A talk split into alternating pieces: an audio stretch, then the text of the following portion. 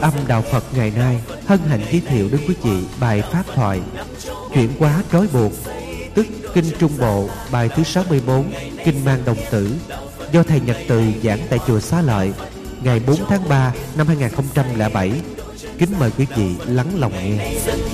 Đạo phật ngày nay huy hoàng đạo phật năm châu bốn biển Kính thưa toàn thể quý tiền hữu tri thức Hôm nay à, chủ đề chính của bài kinh 64 Đại kinh mang đồng tử Đề cập đến à, nghệ thuật chuyển hóa trói buộc. Khi vừa nghe qua khái niệm chuyển hóa trói buộc Có thể có một số người thắc mắc. Trói buộc thuộc về vật lý trói bằng dây, bằng nhợ, bằng kẽm gai bằng mắt xích bằng tù đầy làm sao chuyển hóa chuyển hóa thuộc về khái niệm tâm lý. Cái từ trói buộc là viết tắt thôi. Nó đủ là năm trói buộc thấp. Đây là khái niệm phật học. Chỉ cho năm trạng thái tâm lý. Có thể giam nhốt con người và trói con người, ghi con người xuống cái cảnh giới thấp của dục giới vũ trụ quan của Phật giáo trong tiến trình sanh tử luân hồi được à, vẽ ra với à, ba tầng cấp. Dục giới, sắc giới và vô sắc giới. Dục giới à, với những biểu hiện của đời sống hưởng thụ các khoái lạc giác quan. Và thấp nhất của nó là sự hưởng thụ các khoái lạc tính dục, mất phương hướng và thiếu sự kiểm soát biết đủ của tâm khi sống với năm tâm lý trói buộc à, được gọi là trói buộc thấp này đó thì à, con người sẽ à, tái sanh lẳng quẩn ở trong à, dục giới chứ không vượt ra khỏi các cảnh giới cao hơn của thánh của bồ tát và của các đức phật. Do đó à, chuyển hóa trói buộc để giúp cho chúng ta không còn rơi vào tình trạng của các cảnh giới tái sanh thấp. Hoặc là dầu có mặt ở trong cảnh giới tái thanh thấp á, tâm trạng đời sống sinh hoạt của chúng ta nó vượt lên trên các hệ lụy thông thường của chúng. Trong bài kinh này à, đức phật xác quyết rất rõ rằng à, tất cả các khuynh hướng của năm trói buộc thấp nó là những năng lực và sức hoạt động của đó mang tính tiềm tàng ở trong từng con người và từng chủng loại từ lúc con người và các chủng loại có mặt ở trong một bào thai. Do đó sự chuyển hóa gốc rễ của năm trói buộc gắn con người vào cõi dục giới đó, thì điều tiên quyết và quan trọng là đức phật dạy là chúng ta phải à, vượt qua khỏi các phương tiện khoái lạc để dẫn tới à, tình trạng thoát ly khỏi sự nhiễm đắc khoái lạc. Và do đó chúng ta làm chủ được tổ hợp tâm vật lý tức là đời sống. Do đó an vui và hạnh phúc có mặt ở trong sinh hoạt thường nhật của chúng ta đây là bài kinh à, mang tính cách ứng dụng tâm lý để giải quyết các nỗi khổ và niềm đau. Vì phần lớn các nỗi khổ đó thuộc về tâm lý. Đau thuộc về vật lý. Bài kinh này bắt đầu bằng một sự quan tâm của à, đức phật đối với các đệ tử của ngài thông qua sự vấn đạo của một vị tỳ kheo tên là mang đồng tử. Malunkia Buddha Đức Phật hỏi à, tỳ kheo mang đồng tử và đại chúng nói chung, các con có thực tập. Các phương pháp chuyển hóa năm trói buộc thấp mà thầy đã từng giảng dạy hay không? Ở đây chúng ta thấy là đức phật à, hỏi thăm đệ tử của mình với lòng từ bi nó khác với cách thức chúng ta hỏi thăm con cháu của mình. Khi con cháu ở xa về thăm lâu lâu gặp lại một lần à, điều đầu tiên chúng ta hỏi, lúc này sao? Có khỏe không? Làm ăn sao? Nhà cửa sao? Toàn là quan tâm về đời sống vật chất. Có khỏe chứ, cũng là khỏe về vật chất, chứ không hề có mọi gọi nó quan tâm về đời sống tinh thần. Con có thực tập chuyển hóa, con có thực tập hạnh phúc, con có thực tập về tình thương, con có thực tập về những giá trị à, cao thượng hay không? Cha mẹ ít khi nào hỏi những câu nói như chính đức phật đã hỏi các đệ tử của ngài. Sự quan tâm như là một nghệ thuật biểu đạt và biểu hiện tình thương. Hạnh phúc nó bắt nguồn từ những cái rất là bình dị như vậy. Một lời hỏi quan tâm thôi cũng có thể làm cho người khác ấm lòng. Có nhiều người có khuynh hướng tâm lý hướng nội đó với tư cách là cha mẹ, thương con em rất nhiều nhưng mà lại không à, biểu lộ được sự quan tâm đó bằng lời nói, bằng những câu à, hỏi mà tư cách chăm sóc, lo lắng và thương yêu. Chính vì thế con cái không cảm nhận được cái khoảng cách à, tâm lý này đã làm cho cái khoảng cách vật lý có mặt. Con cái về nhà cảm thấy ngột ngạt và muốn đi ra ngoài nhiều trẻ mồ côi lang thang trở thành kẻ bụi đời được đưa về nuôi dưỡng trong các trung tâm bảo trợ xã hội. Ở tại tỉnh thành trong số à, sáu bốn tỉnh thành trên nước Việt Nam đó phần lớn phát xuất từ cái tâm lý cha mẹ thương con mà không biểu đạt được à, sự thương con qua lời nói. Cho nên chúng cảm thấy không cảm thấy được hạnh phúc và chúng tìm kiếm hạnh phúc ở người bạn. Tập tành với bạn xấu trên cuối cùng đó bỏ máy ấm hạnh phúc gia đình của mình để tìm kiếm một phương trời mà tương lai của nó là một sự vô định. Và nếu không khéo, có thể dẫn đến ờ, sự hưởng thụ, đưa đòi vi phạm luật pháp rơi vào tình trạng của tù đài. Chúng tôi có đến thăm một gia đình ờ, phật tử, người mẹ đã đến tuổi gần 80 bệnh đau nằm ở trên giường có một đứa con trai chăm sóc, trong khi đó à, các cô à, chị gái, em gái lại không quan tâm. Con trai mà chăm sóc mẹ luôn cả việc à, tiểu tiện là một điều rất hiếm có. Quan sát một hồi thì chúng tôi thấy rằng là sự chăm sóc đó khó có thể mang lại cho bệnh nhân lớn tuổi này được hạnh phúc lắm. Tại vì lời chăm sóc của cậu con trai này là nạt nọ, ra lệnh với những mệnh lệnh cách mẹ không được ăn cái này, mẹ không được ăn cái kia. Mẹ phải tập thể dục. Mẹ toàn là những mệnh đề, mệnh lệnh. Cái khẩu khí và ngữ điệu của cậu con trai chăm sóc này làm cho cái người nghe, nhất là người lớn tuổi đó, cảm thấy à, nó đau xót trong lòng lắm. Mặc cảm, buồn tuổi xa đứa con chăm sóc đó, đó thì không có ai chăm sóc giỏi hơn. Nhưng mà gần cạnh đứa con đó thì nỗi đau thì cảm xúc nó có mặt. Cho nên giàu chứng bệnh ờ, không lớn lắm không nhiều lắm. Nhưng mà nỗi đau về tinh thần làm cho bà khó đi khó đứng khó ngồi khó nằm. Quan sát và chăm sóc ờ, như là hai yếu tố rất quan trọng để thể hiện tình thương. Chúng ta để ý xem à, người thân, người thương của mình có những nhu cầu gì và chăm sóc thể hiện qua các biểu đạt của ngôn ngữ. Thì sư dứt hạnh à, mấy mươi năm về trước khi à, sáng tác tác phẩm bông hoa cài áo, trong đó có một ý niệm rất hay bằng một câu biểu đạt rất là thật tình, phát xuất từ trái tim, thương kính mẹ. Mẹ ơi, mẹ có biết không mẹ có biết rằng con thương mẹ lắm không?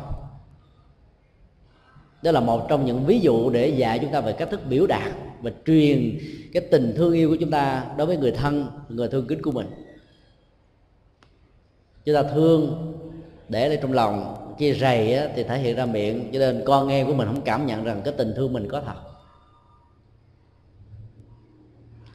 Hoặc là thương yêu mà toàn là những lời dọa nạt cằn nhằn, la rầy quở mắng,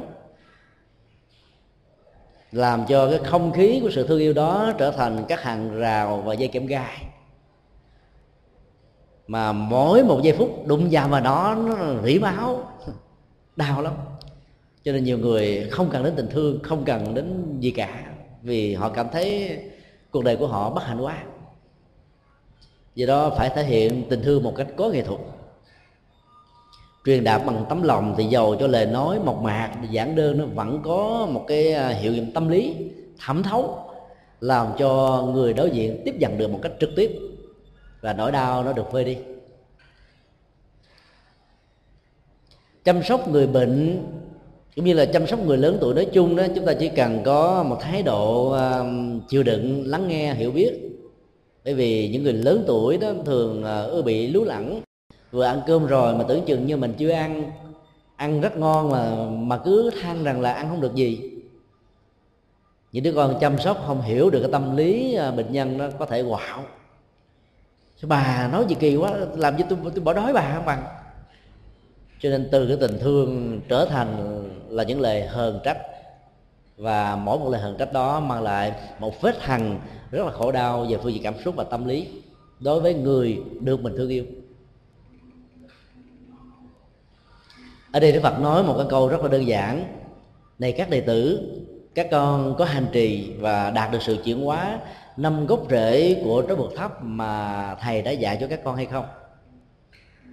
Một câu đối rất là nhẹ nhàng, biểu tỏ được một trăm phần trăm của ờ, lòng từ bi mà ngài đã dành cho các đệ tử.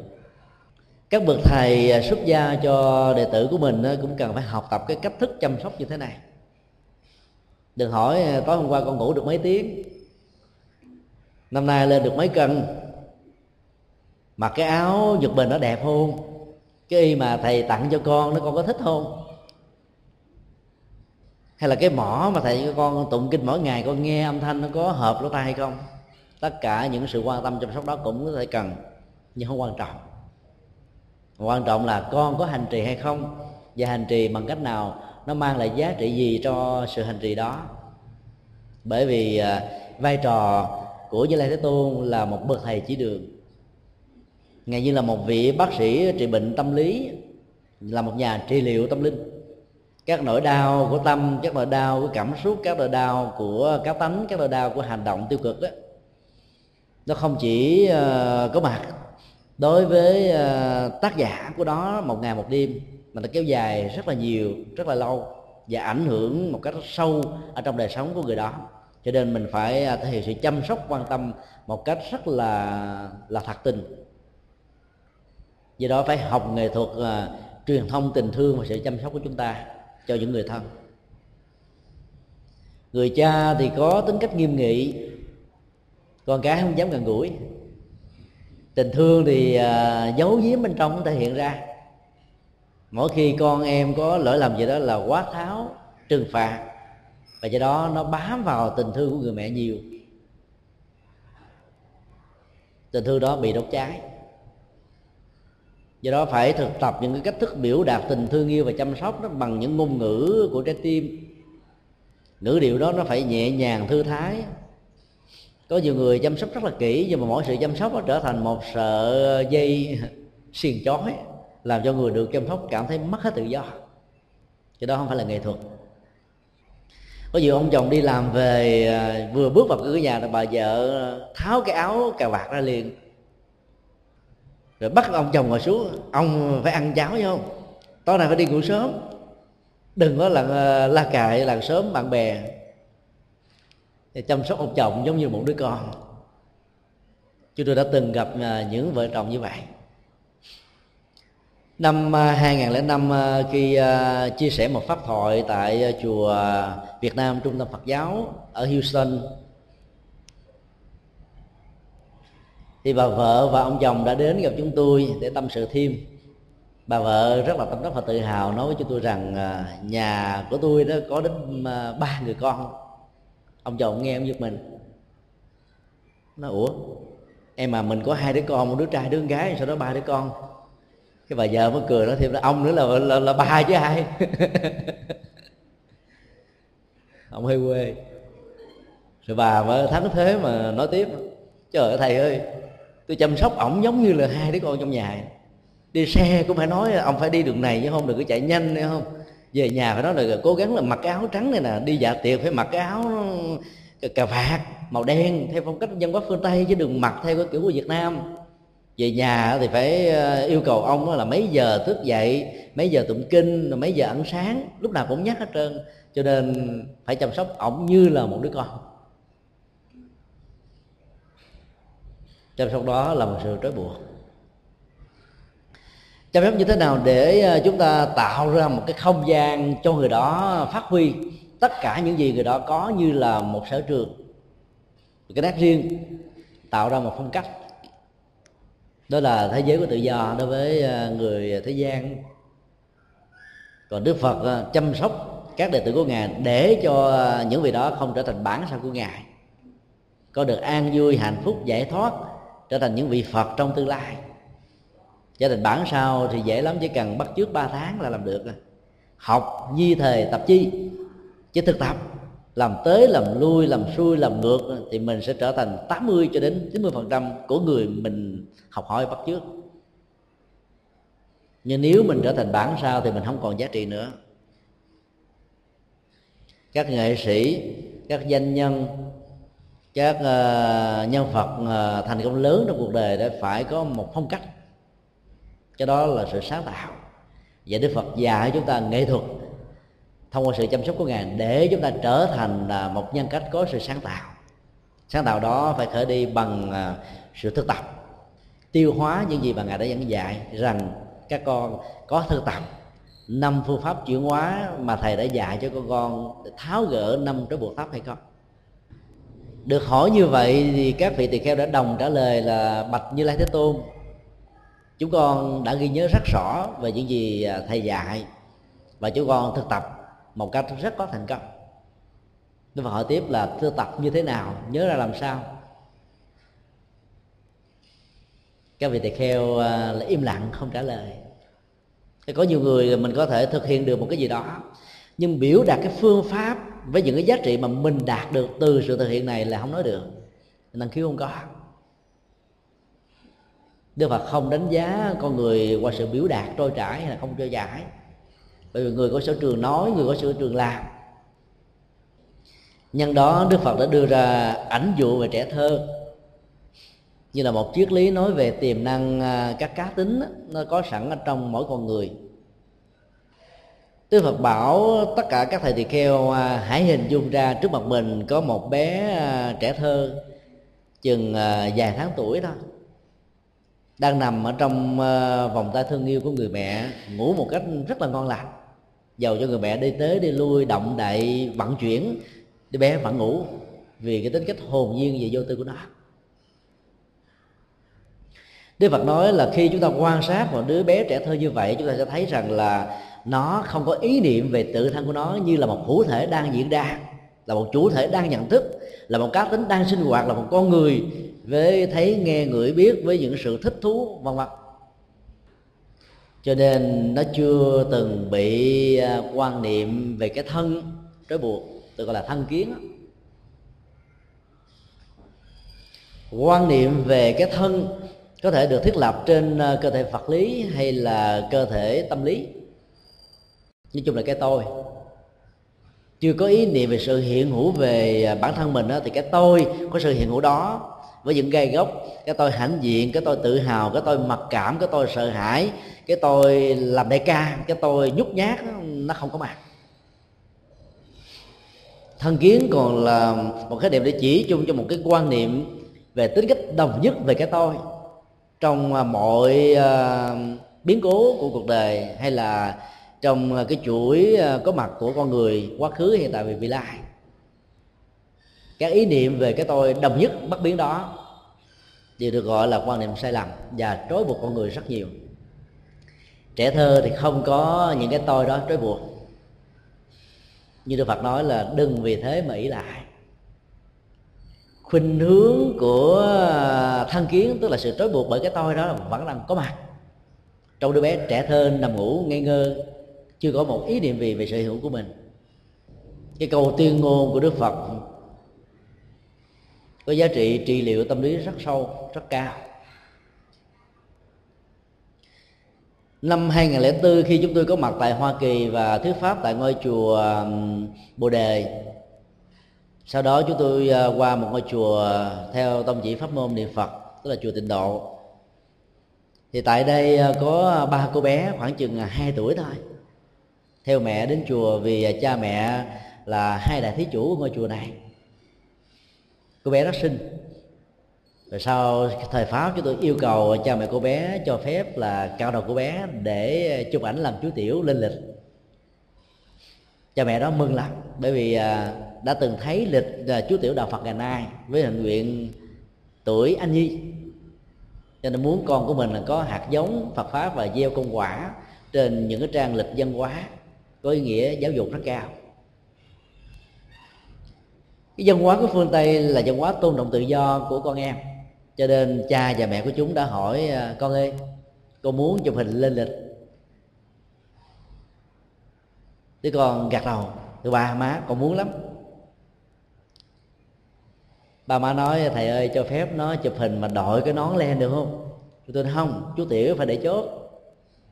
Cái văn hóa phật giáo là như vậy vì nó có ý nghĩa biểu tượng. Cái chốt là cái tóc nếu như thế gian gọi là cái vóc dáng của con người thì trong đạo phật đó, bỏ đi cái nét đẹp đó để sống một đời thanh đạm tượng trưng cho sự xa lánh những cái nước hưởng thụ làm đẹp.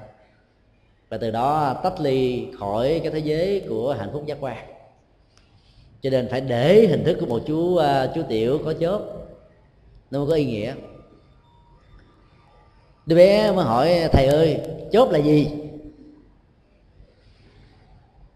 Cho tôi trả lời, con à chớp tức là một cái chuẩn chổng tóc tròn tròn, rất là đẹp. Đây là một cái loại fashion đẹp lắm. Con mà theo fashion này đi đâu ai cũng chụp hình hết trơn á. Thế giới ờ, ở mỹ này là thế giới của fashion. Nghe nói như vậy đứa bé đó, thôi, con muốn đó thầy. Hỏi sao vậy? Xấu lắm. Mới có hai tuổi rưỡi mà biết xấu và đẹp rồi. Cái khuynh hướng về cái tôi đó nó đã có mặt. Nó có mặt ở mọi nơi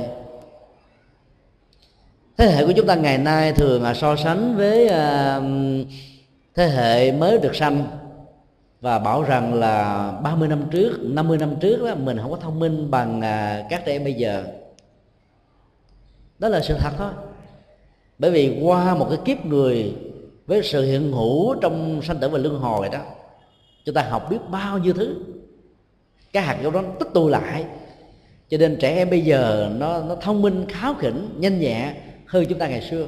Vì các hạt giống về khoa học hiện đại, về kỹ thuật, về hiện đại hóa đó, nó không có. Cho nên trẻ em bây giờ biết về thời trang, biết về thẩm mỹ, biết về giá trị, biết về kinh tế, biết sự lựa chọn, biết về tự do, biết về nhân quyền nữa. Chúng ta chả hề biết chi về những chuyện đó cách đây mấy mươi năm. Quan niệm về cái tôi vẫn tiềm tàng dầu cho ngay cả trong tình huống ờ, các trẻ em bị bệnh trì độn, tức là không có khả năng ờ, thể hiện cá tính của mình.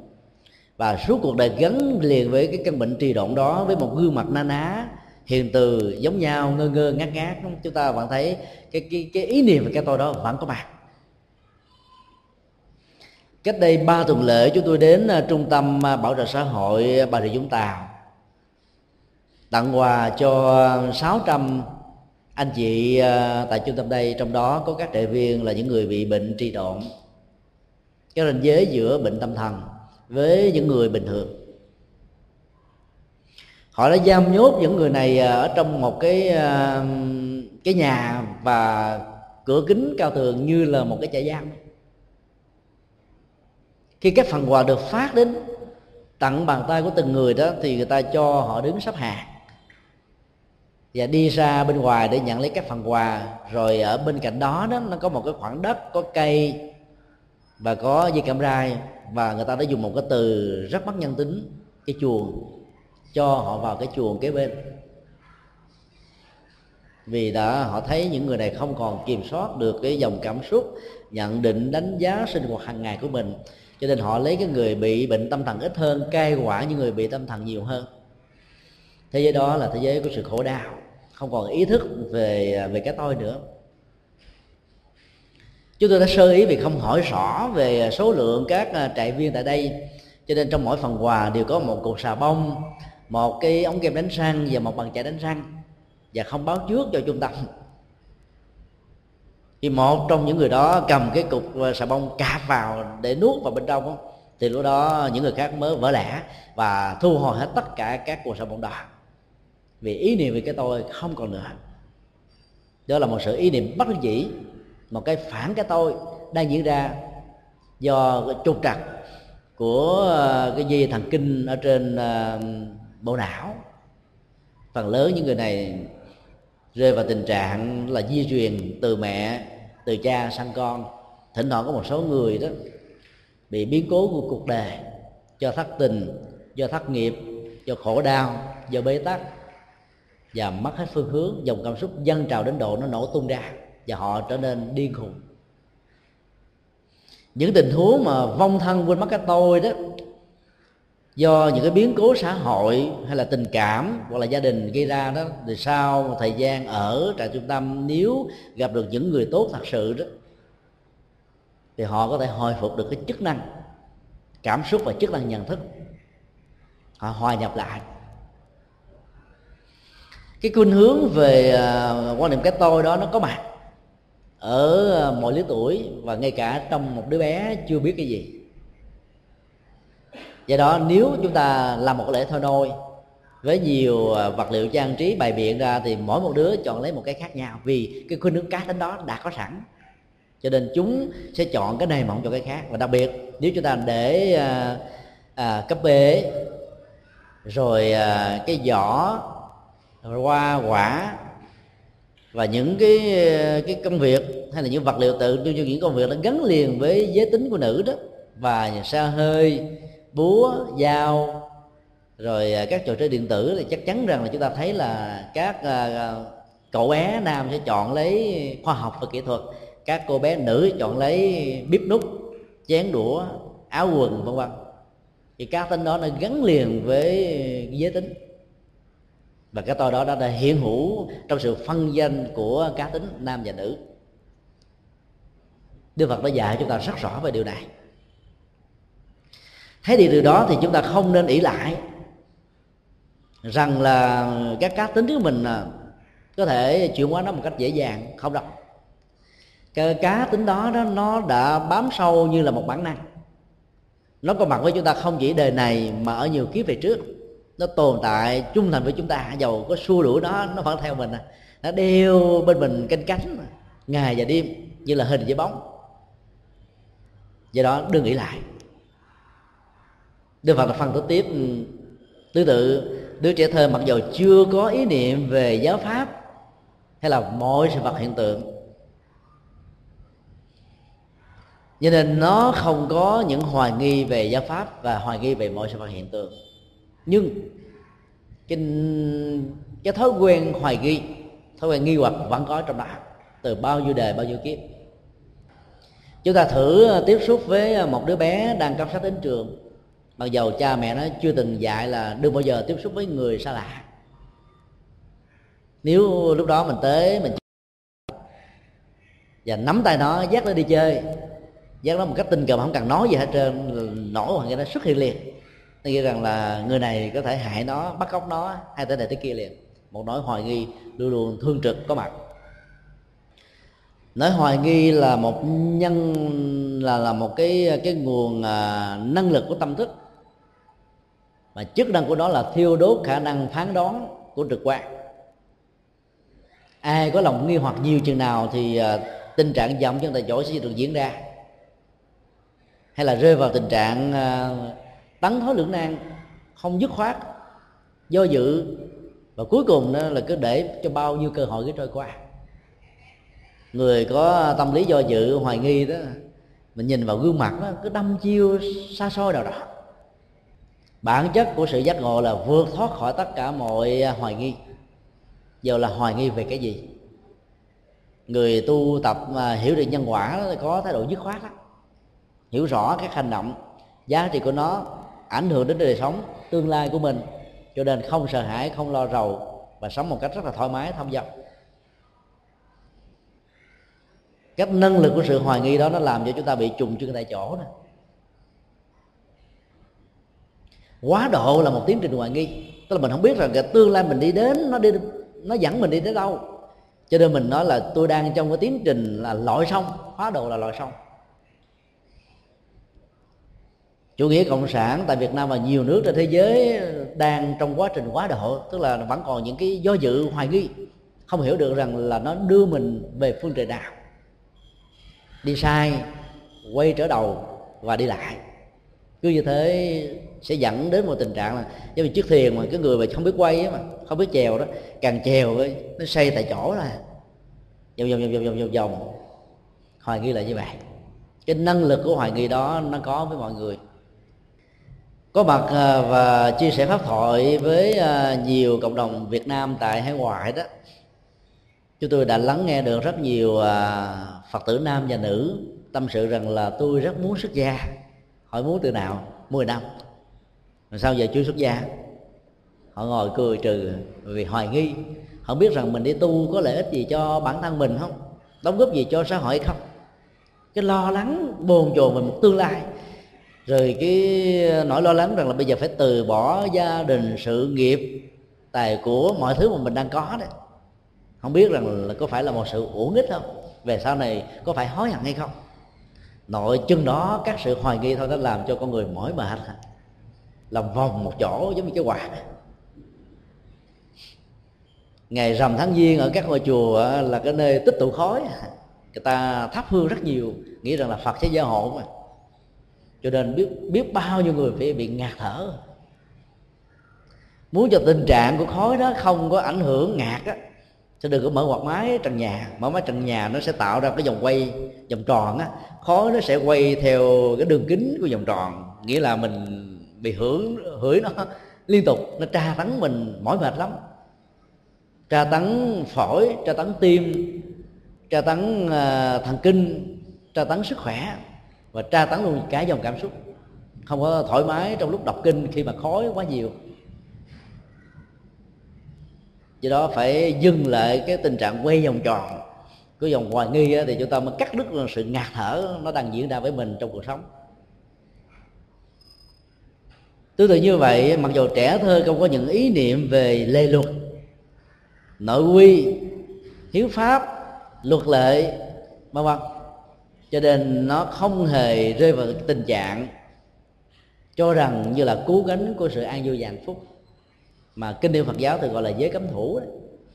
bám vào phương tiện như là một điều kiện cứu cánh. Nhưng mà ý niệm về sự chấp thủ vào những cái gì nó sẽ đi, nó đang đi, nó đã đi đó, vẫn đang tiềm tàng. Sự thiết lập với các dàn giáo đó là một nhu cầu để ờ, cho việc xây dựng được thành tựu. Muốn có một ờ, ngôi nhà 110 tầng như là hai tòa nhà thương mại của Mỹ, thì chúng ta phải thiết lập cái dàn giá để xây dựng nó phải 110 tầng, thậm chí cao hơn, thì mới có thể xây dựng được. Sau khi tòa nhà cao đó được thiết lập xong rồi đó để chức năng của tòa nhà được sử dụng thì phải tháo dỡ dàn giá đi. Chứ bằng không, chúng ta không có cửa để vào. Có vào, chúng ta cũng cảm thấy ngột ngạt lắm. Giá trị thẩm mỹ nhìn từ bên ngoài sẽ mất đi hết. Cho nên phải tháo dỡ tất cả các dàn giá. Còn nước thông thường khi chúng ta bám vào một cái gì đó để thực tập chúng ta chấp nó như là cái giá trị cứu gánh cho nên là đạo phật cho rằng là mọi pháp môn đó chỉ là một công cụ với vai trò chức năng. Như là ngón tay để nhìn thấy mặt trăng ta chứ không phải là mặt trăng. Đó là pháp môn đúng.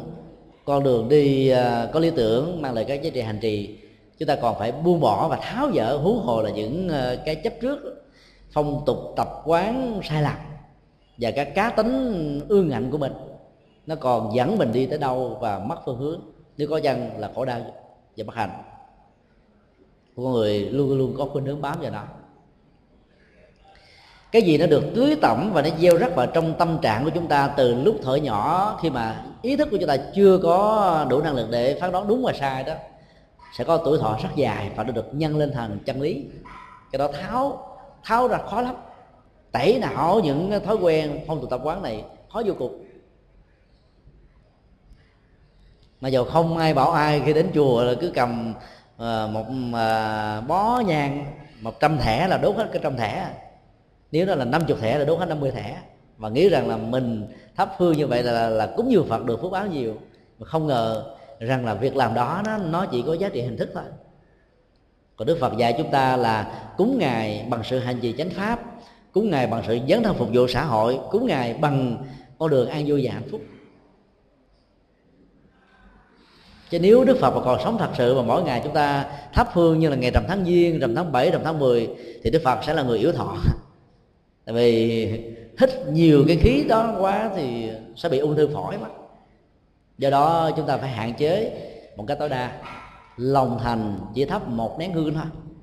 Tượng trưng, nền nhân hóa phật giáo tại ấn độ không có thắp hương, mà chỉ có đốt đèn cày. Ngày xưa chưa có đèn cày, chỉ là thắp dầu cái ánh sáng của ngọn đèn nó tượng trưng cho tuệ giác nền nhân hóa quán độ sử dụng ánh sáng như là tội giác này. Cho nên chư thiên được gọi là deva. Và nghĩa đen của chữ deva đó đó là người phát quang. Ánh sáng đó là tượng trưng cho trí tuệ cho an vui và hạnh phúc. Từ đó mà họ đã bị um, gọi là hình thức hóa bằng uh, tất cả những cái biểu đạt và màu da của con người. Ngài da trắng được gọi là thánh nhân còn ai da đen được gọi là kẻ nô lệ thì đó họ bị sai lạc. Và nhà Phật sử dụng ánh sáng như là biểu tượng của tự giác và tự giác đó, nó không liên hệ đến màu da và dòng tộc, giới tính của con người, mà nó liên hệ đến sự tu tập và chuyển hóa của mỗi bản thân. Do đó phải tháo dỡ các thiết lập thì chúng ta mới có được cái giá trị tuyệt đối.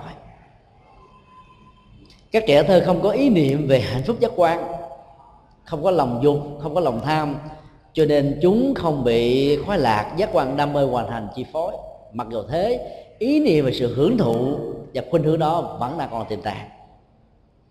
Khi phong trào học vi tính ờ, được khuyến tấn trên các học đường, nhiều phụ huynh giàu có đó là mừng lắm.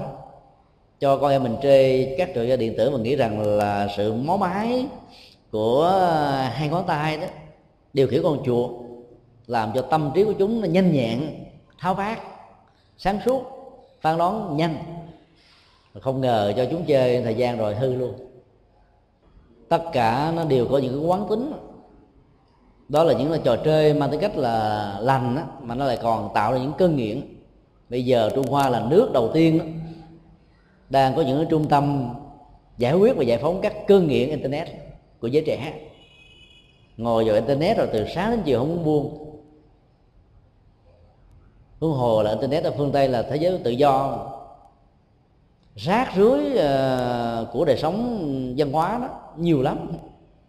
Chỉ cần ờ, một sự mất phương của tâm thôi, nó có thể dẫn mình về một cái địa chỉ mà mở ra xem địa chỉ đó, tâm của mình bị ờ, bận như trăm ngàn kiếp sau tháo ra chưa chắc được.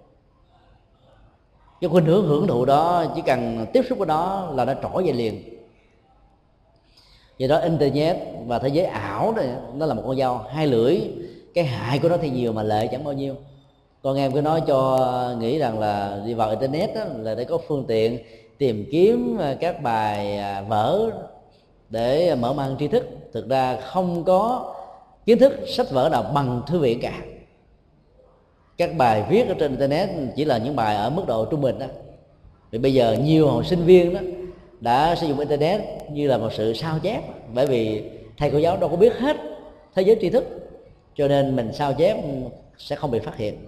Và do đó, thay vì có kiến thức thông qua sự nỗ lực bản thân, sự sao chép làm cho các sinh viên nó có điểm cao nhưng mà không có một nền tảng căn bản nào. Về sau này đi vào nghề nghiệp đó, không đóng góp gì cho xã hội. Đó là chưa nói đến những khuynh hướng hưởng thụ thấp kém đó, nó làm cho người ta khó quên lắm trẻ thơ không có những ý niệm về à, sự hiện hữu của bản thân nó. Cho nên ý niệm về lòng sân đối với người khác cũng không có. Và ý niệm về lòng sân đối với mọi vật xung quanh nó làm cho chúng bất mãn à, ít lắm. Khi nào là chúng bắt đầu à, lên vài ba tuổi, bắt đầu sửa soạn chân diện, nếu chúng ta tạo điều kiện bình thường với những cái phương tiện đầy đủ hết, thì chúng ta sẽ thấy con em chúng ta ba, bốn tuổi đời là biết chạy tóc nè và tóc bên trái là bên phải, biết son phấn, rồi biết ờ, ăn mặc những cái đồ sang trọng giống như là người lớn vậy bởi vì cái tiến trình của sanh tử luân hồi đó các hạt trong đó nó có sẵn hết á. Chỉ cần có một chất xúc tác như là một điều kiện tất yếu thôi, nó sẽ hiện hiện với chúng ta. Ảnh dụ về trẻ thơ hồn nhiên vô tư đó. Mà dầu chưa có những cái biểu đạt cụ thể về thân kiến, về lòng hoài nghi về giới cấm thủ về lòng dục tham về thái độ sân hận nhưng mà nó vẫn tiêm tạc như những hạt giống.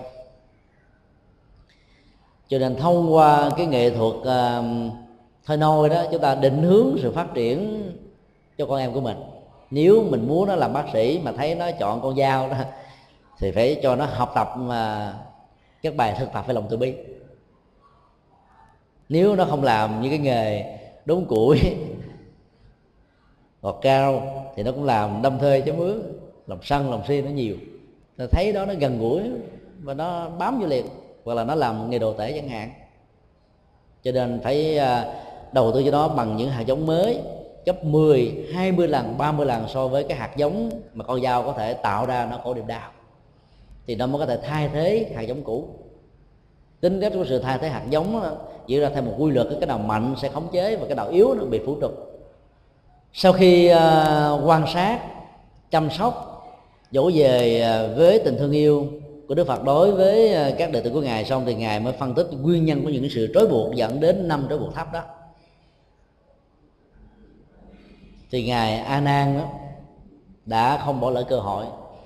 Bạch như lai thế tôn chúng con rất là tâm đắc với những điều ngài vừa phân tích mặc dầu rất là ngắn gọn đã đến lúc chúng con xin ngài hãy trình bày một cách chi tiết hơn để chúng con có thể cảm nhận được các giá trị dẫn đến sự hành trì một cách có kết quả. Đó là người thông minh. Khi chúng ta tiếp xúc với các bậc thầy tâm linh đó, có nhiều người ờ, cứ nghĩ rằng đó là một cơ hội để mình chụp hình để mình là lấy le để mình ờ, ờ, cảm thấy mình có giá trị thôi chứ không có học hỏi được những cái giá trị tâm linh mà người đó có thể ban tặng. Một số người khi dấn thân phụ giúp cho những người à, làm cái công tác giáo dục chuyển hóa đó, mong muốn mình có được một cái ưu quyền. Với những sự quan tâm đặc biệt hơn, thì cũng đó là một sai lầm. Gần gũi bên một bậc thầy là để chúng ta có một cái cơ hội học hỏi mà cho thầy có thể dành cho những người khác vì thầy nghĩ rằng mình đã nhuần nhuyễn rồi. Thì cơ hội à, chia sẻ và dành thời gian để cho những người mới bắt đầu phát tâm thì lúc đó chúng ta phải hiểu được như vậy để cái tâm ganh tị, cái tâm à, phân bì nó không có mặt và sự dấn thân lập thật sự chúng ta với người thầy đó, nó trở thành là một sự phát tâm thật sự. Ở đây ngài đang đã tận dụng cơ hội tương tự như thế. Đã đến lúc xin thầy hãy giảng dạy cho chúng con nhiều hơn để chúng con hành trì. Có nhiều người đệ tử ờ, khi nghe thầy giảng dạy, ngáp. Ôi, thầy nói hay quá, mà ngáp. Hoặc là ngủ, bởi vì không cảm thấy áp phê. Cứ nghĩ rằng mình đã có, mình đã biết, mình đã quen với những thứ này rồi, cho nên cái nhu cầu ờ, đào sâu vào nó không cần nữa. Đó là đánh mất cơ hội tuệ giác và sự thông minh à, xuất chúng của à, ngài a nan làm cho chúng ta tin rằng là có nhiều thứ ông không học, vẫn biết. Ấy thế mà ông không bao giờ rơi vào trạng thái cống cao ngã mạn. Bất cứ một lúc nào có cơ hội có thể học hỏi được ở đức phật để biết sâu, biết nhiều hơn về một cái gì đó thì ngài sẵn sàng học thôi. Nó chỉ cần chúng ta mở tấm lòng ra là chúng ta có thể rót lấy các cái chất liệu tâm linh từ vị thầy của mình cho nên là khi đến chùa thăm viếng các vị thầy thì mình học hỏi. Có nhiều người tới, không học gì, ngồi kể, hay kể chuyện của mình, kể từ đầu đến đuôi là suốt 3 tiếng đồng hồ. Ông thầy, ông nghe ông mệt luôn, ông ngáp luôn. Do đó, mất hết cơ hội để học. Người nói nhiều sẽ học ít thôi. Và chuyện đời, chuyện gia đình, chuyện bản thân, đâu cần phải nói nhiều. Và nó cũng không có giá trị để phải kể nữa chúng ta tìm kiếm những cái gì cao hơn để chúng ta học. Nó dạy là tất cả những vị phàm phu sở dĩ được gọi là phạm phu là bởi vì người đó không có một quá trình học hỏi chánh pháp nhiều, thực tập chánh pháp nhiều. Thuật ngữ phật pháp gọi là vô văn phạm phu. Phần lớn chúng ta bỏ đi cái vế đầu tiên vô văn, không có học rộng, không có hiểu nhiều, không có hành trì, không có thực tập và từ đó chúng ta dẫn đến một cái nhìn rất là cực đoan với những người học Phật pháp. Có thao thức muốn đem Phật pháp thông qua con đường giáo dục với học thuật vân vân. Và chúng ta phê bình họ rất nặng rằng là những người nhai lại đàm giải của người xưa vân vân. Yếu tố của một kẻ phàm phu là đầu tiên không nghe chánh pháp. Ngày xưa học á, thông qua cái nghe duy nhất thôi. Thì xuất ta đó là kinh điển nó gắn liền với cái từ căn của lỗ tai nghe và cái tiến trình tu tập trong Phật giáo gồm có ba vế, nó gọi là văn, tu và tu. Đó là nghe trước, bởi vì ngày xưa giáo dục bằng một cách duy nhất là thầy nói, rồi trò ngồi, quỳ bên cạnh thầy để ghi chép lại mọi thứ, mọi điều. Cho nên nếu không có mặt ở bên cạnh thầy thì không thể nào nghe được, và do đó không học được. Do đó, học được hiểu bằng với sự nghe. Những cái khác nhau giữa truyền thống học ngày xưa của các tôn giáo ấn độ và đạo phật nằm ở chỗ đức phật không dạy người ta học, thông qua sự nghe với cái niềm tin không được chắc vấn. Đức phật yêu cầu cái vế thứ hai là tư, tức là tư duy. Phải suy nghĩ, phải chắc vấn. Và nhất là suy nghĩ trong cách thế ứng dụng xem nó có giá trị, có lợi lạc cho bản thân mình hay không. Rồi cái vế thứ ba mới là tu, tức là ứng dụng hành trì. Còn nếu sau khi tư duy mình thấy, ôi, tôi không cần, nó không có giá trị thì đức phật ờ, cũng không bao giờ kêu chúng ta áp dụng nó.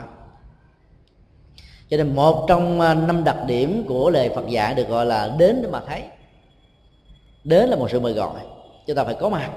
Như là một thực thể, ở trong một cái diễn tiến nào đó thì chúng ta mới cảm nhận được hết mọi thứ được diễn ra. Còn nghe kể lại đó tam sao thất bổn từ lúc méo mó, sai lầm, và bơm phòng tô đen.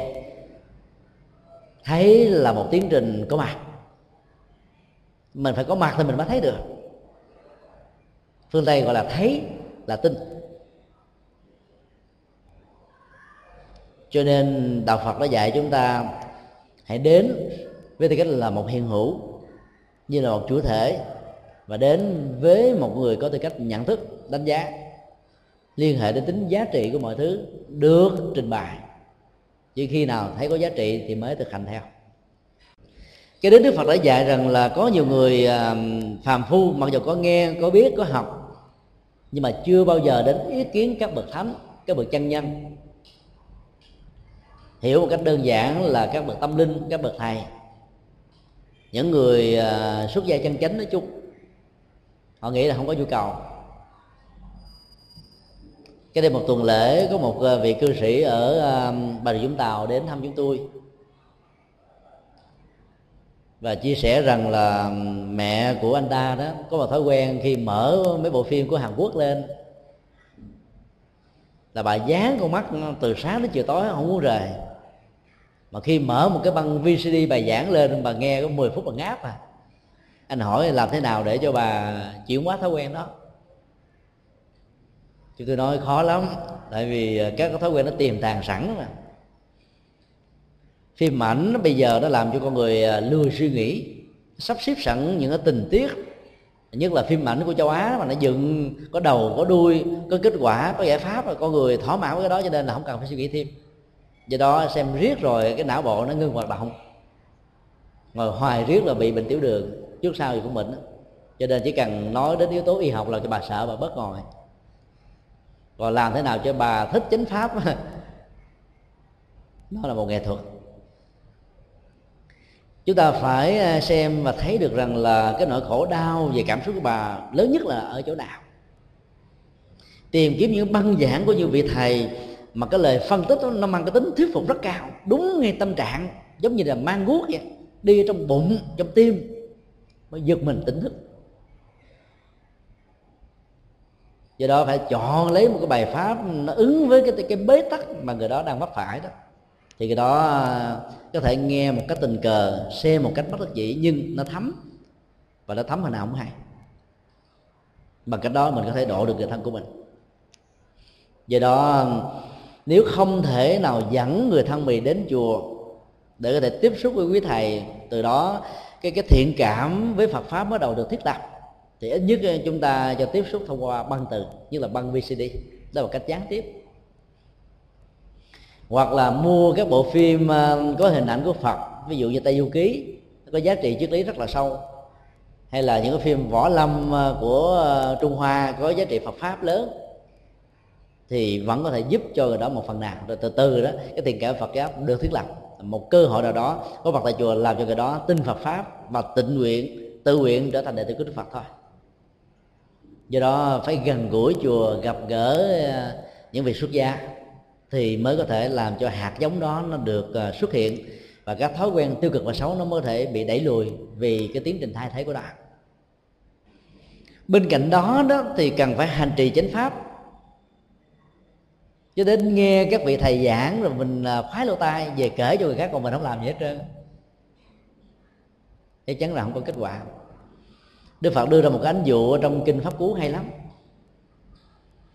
Giống như là một tô canh trong đó nó có hương vị được pha trộn và nêm nếm rất là đều đều tay tạo ra một cái hương vị ăn rồi một lần, muốn ăn lần thứ hai, ngon lắm. Nhưng nếu như mình á, là một cái muỗng, thì cái muỗng đó là bằng inox.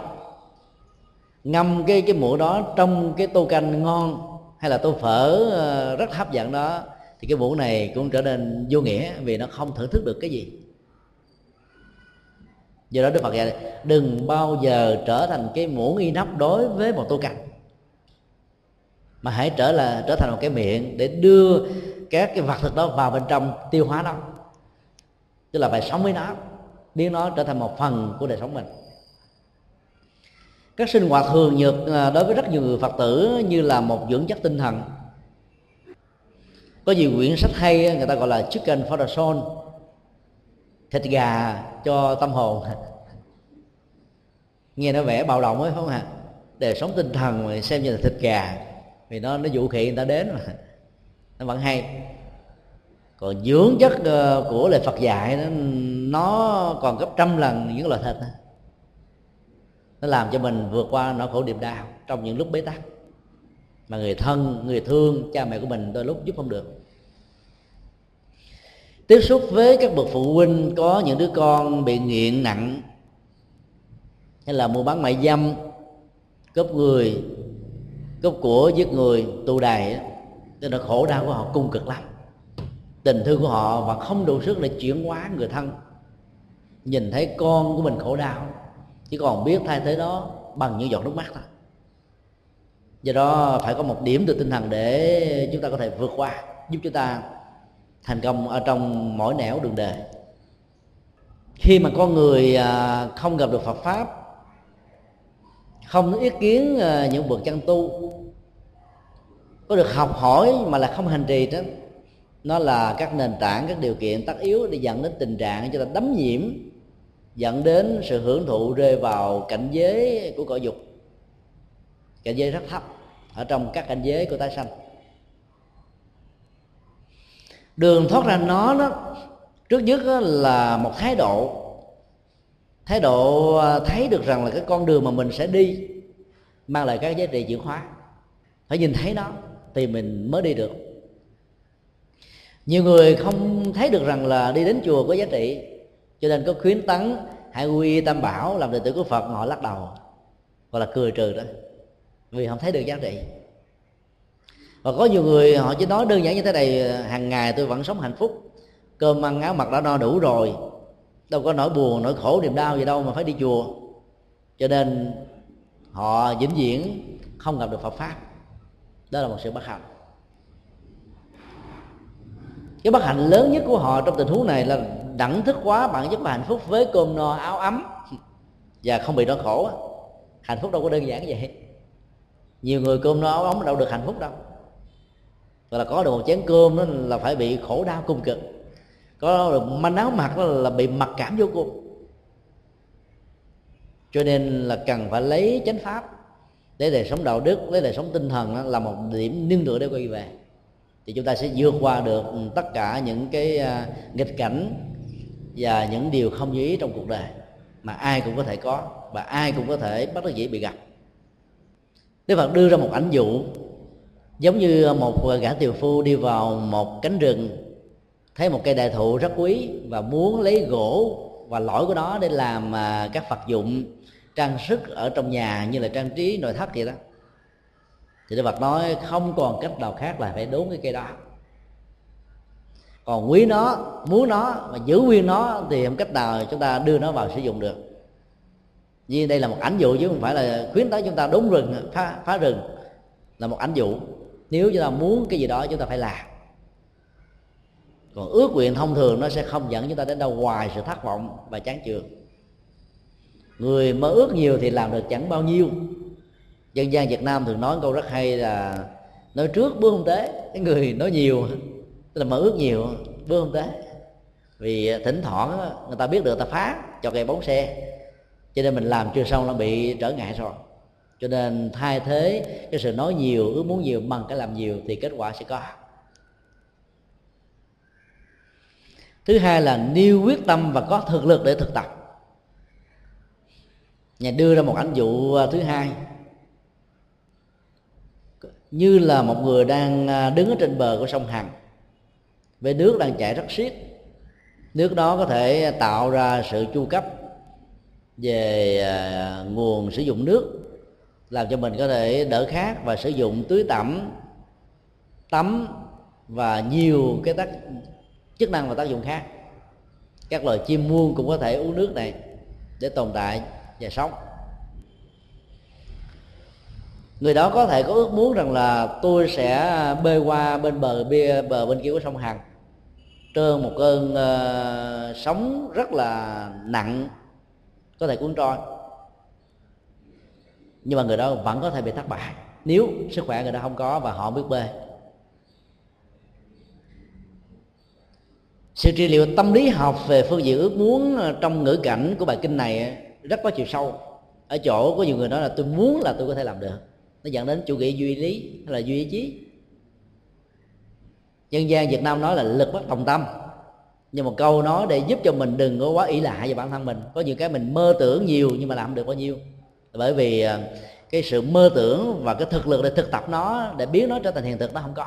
Hoặc là tương tích cho nên ờ, cái người đứng ở trên bờ sông hằng không lượng sức của mình, muốn qua được bờ bên kia, không có phương tiện an toàn, xuống bơi và cuối cùng chết giữa dòng do vì kiệt sức hoặc là không biết bơi hay là thiếu phương pháp. Để vượt qua được ờ, nỗi khổ niềm đau trong cuộc đời đó, có nhiều người vẫn có nỗ lực nhìn nỗ lực sai lầm cho nên họ bị cuốn trôi nhiều là quá, cho nên mất hết phương hướng. Và chấp nhận thân phận của mình theo tình trạng bèo dạt mây trôi, hoặc là họ bất cần đề. Chuyện gì ra sao thì cứ ra, không bận tâm nữa. Đó là một nỗi đau. Thực tập theo đức phật thì chúng ta phải học một thái độ, tạo ra một sự quyết tâm trên các giá trị của nhân và quả mà con đường đi tới phía trước của nó phải mang lại một kết quả như muốn của chúng ta. Muốn như vậy thì phải vun bón các hạt giống với các thực lực của nó. Muốn gì thì phải nỗ lực đúng phương pháp thì mới có thể đạt được. Sau đó đức phật nói đối với việc chuyển hóa năm tâm lý dẫn đến sự trói buộc thấp đó, không gì khác hơn đó. Trước nhất đó là phải hội nhập với chánh pháp. Thứ hai là sống với chánh pháp và bằng một cái tâm thích thú hăng hoan tự tin và lòng kiên quyết của hành trì. Cái thử đối chiếu lại bản thân mình, xem coi à, mình có à, hòa nhập với chánh pháp không? Đôi lúc mà chúng ta ham vui thôi. Thấy chùa nào có đạo tràng tổ chức đông à, rủ mời cái đến liền. Đến để làm gì không biết. Có nhiều người có mặt ở trong một cái buổi giảng từ đầu đến đuôi hỏi lại, ủa, nãy ông thầy không giảng gì á không biết hỏi sao vậy? Nãy đang tâm sự với bạn bè. vì không hội nhập với chánh pháp. Do đó phải tận dụng những cơ hội để để nghe, để tiếp thu và phải sống với nó. Các nhà à, y học ngày nay đã khuyên chúng ta là sống chung với bệnh, sống chung với sida, sống chung với hiv để làm bạn với nó, để không bị nó khống chế. Làm thân với kẻ thù là tốt nhất. Thì bây giờ chúng ta phải thân với chánh pháp sống chung với chánh pháp, kết hôn với chánh pháp. Nếu là người nữ thì có thể ờ, tưởng tượng tưởng tượng chánh pháp như cái gối để ôm hay là con gấu để ôm? Cái gì đó mà mình có thể nhớ nhung hàng ngày, hàng giờ. Thì hạnh phúc nó sẽ có mặt thôi. Tức là ghiêng chánh pháp như là ghiêng cái gì đó trong đời sống. Thì chắc chắn rằng là sự thành tựu của chúng ta nó sẽ rất là nhanh. Đừng có sợ nó bị tác dụng phụ cần phải ờ, sống với chánh pháp bằng sự thích thú và quan hỷ thì mới có thể sống lâu dài. Có nhiều người mới bắt đầu đi chùa hăng hoang dữ lắm. Cái gì cũng làm, cái gì cũng phát tâm, sau đó chán. Bởi vì không thấy được giá trị của đó. Hoặc là làm mà không thấy được ờ, cái mục đích của việc làm. Làm vì ham vui thôi, làm vì cái tôi, làm vì cái này nọ. Do đó niềm quan hệ không có mỗi lần nghe tiếng kẽn ken ken ken ken đến giờ tụng kinh trời sẽ rầu thú ruột. Do đó có mặt trong một chùa với thời khóa hành trì hàng ngày nếu không biết cách đó, nó bị bảo hòa. Tại vì mình không có niềm đam mê với chánh pháp thông qua sự thực tập. Cái tâm bảo hòa đó nó sẽ làm mất hết ý nghĩa của sự hành trì. Bị chai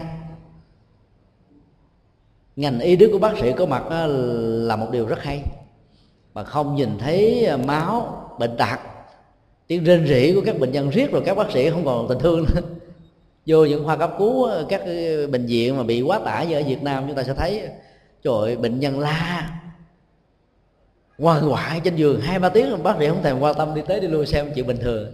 Thì họ bị chai rồi. Còn người thân chúng ta tới sốt ruột vô cùng ta thấy người thân mình co tưng rút tay lăn qua lăn lại là mình cảm thấy rai rứt đi tới đi lui khó chịu bởi vì tâm chúng ta chưa chai, tình thương nó vẫn còn. Sự hành trì cũng vậy. Muốn được như vậy thì phải có sự quan hỷ, sự hân hoan. Thì chúng ta mới giữ tình trạng đó lâu dài bền bỉ với chúng ta. Kết quả mới có. Sau đó đức phật đã khuyên chúng ta, hãy quán chiếu rằng là tất cả mọi thứ, dù ở thân thể này, đều không có thực thể và nó là vô ngã. Chúng ta hưởng thụ là vì cái tôi, hưởng thụ cho mình được hạnh phúc. Có nhiều người nói thà một phút quy hoàng rồi liệm tắt, còn hơn là lạnh giá giữa trăm năm. Cái lời an ủi đó làm cho họ cái lúng lút sâu vào con đường hưởng thụ đấy. Nhiều người sau mấy mươi năm có công trạng với nhà nước, về tuổi già họ nói tuổi này là tuổi hưởng thụ. Trước đây sống liêm chính cần cù, đàng hoàng, đứng đắn. Bây giờ có tiền, có bạc, có lương hưu, có phương tiện, họ nhậu rượu. Và thưởng thức đủ thứ và cuối cùng đánh mất mình do đó phải quán rằng là thân thể này là vô ngã không phải là cái tôi. Cái chỗ nào để chủ nghĩa hưởng thụ của bạn. Cứ thực tập như vậy thì tưởng rằng là chúng ta sẽ vượt qua được các thói quen và khuynh hướng tiềm tàng như là một nhu cầu như là một bản năng như là một quán tính. Sau đó, đó đức phật còn dạy chúng ta một cái nghệ thuật thay thế mà tư cách đối lập và cao hơn. Có nhiều người à, nếu dạy những phương pháp quán như vậy họ không cảm thấy áp phê đó thì dạy cho họ cái phương pháp là quán chiếu về giá trị uh, siêu việt. Đó là yếu tố bất tử. Ai cũng mong mình được sống trăm năm trẻ mãi không già có mặt mãi với thời gian để hưởng những gì mình có. Cho nên ý niệm về sự bất tử làm cho người đam mê dữ lắm. Mà sự bất tử trong phật giáo nó khác. Đó là cái giá trị đạo đức an tịnh của tâm niết bàn thông qua sự chuyển hóa các cái gút mắt của nỗi khổ điệp đạo. Nếu chưa giải phóng được các nỗi khổ niềm đau và các tâm lý dẫn đến sự vướng bận như vừa nêu, thì hãy hướng tâm vào cảnh giới bất tử. Đây là sự an tịnh. Đây là trạng thái vi diệu vô cùng. Hãy lắng dừng hết tất cả các hoạt dụng của nghiệp. Hãy xử lý hết tất cả các phương tiện khoái lạc và sự tham đắm. Hãy vắng mặt sự tham ái. Hãy từ bỏ sự bám víu. Hãy dừng lặng tại đó, niết bàn sẽ hiện hiện. Pháp âm đạo phật ngày nay xin khép lại nơi đây. Quý vị muốn thỉnh hoặc ấn tống các đĩa cd về đại tạng kinh việt nam, các kinh sách do thầy nhật từ biên soạn, các bài pháp thoại, các cd về âm nhạc phật giáo, cũng như muốn đóng góp vào các hoạt động từ thiện của đạo phật ngày nay, xin liên lạc theo địa chỉ đạo phật ngày nay, chùa giác ngộ, số 92 đường Nguyễn Chí Thanh, phường 3, quận 10, thành phố Hồ Chí Minh, Việt Nam. Điện thoại 08 833 5914 0958 057 827 Email Buddhism Today inc amok yahoo.com Thích nhật từ amok yahoo.com Website World Wide Web buddhismtoday.com World Wide Web tủ sách Phật học.com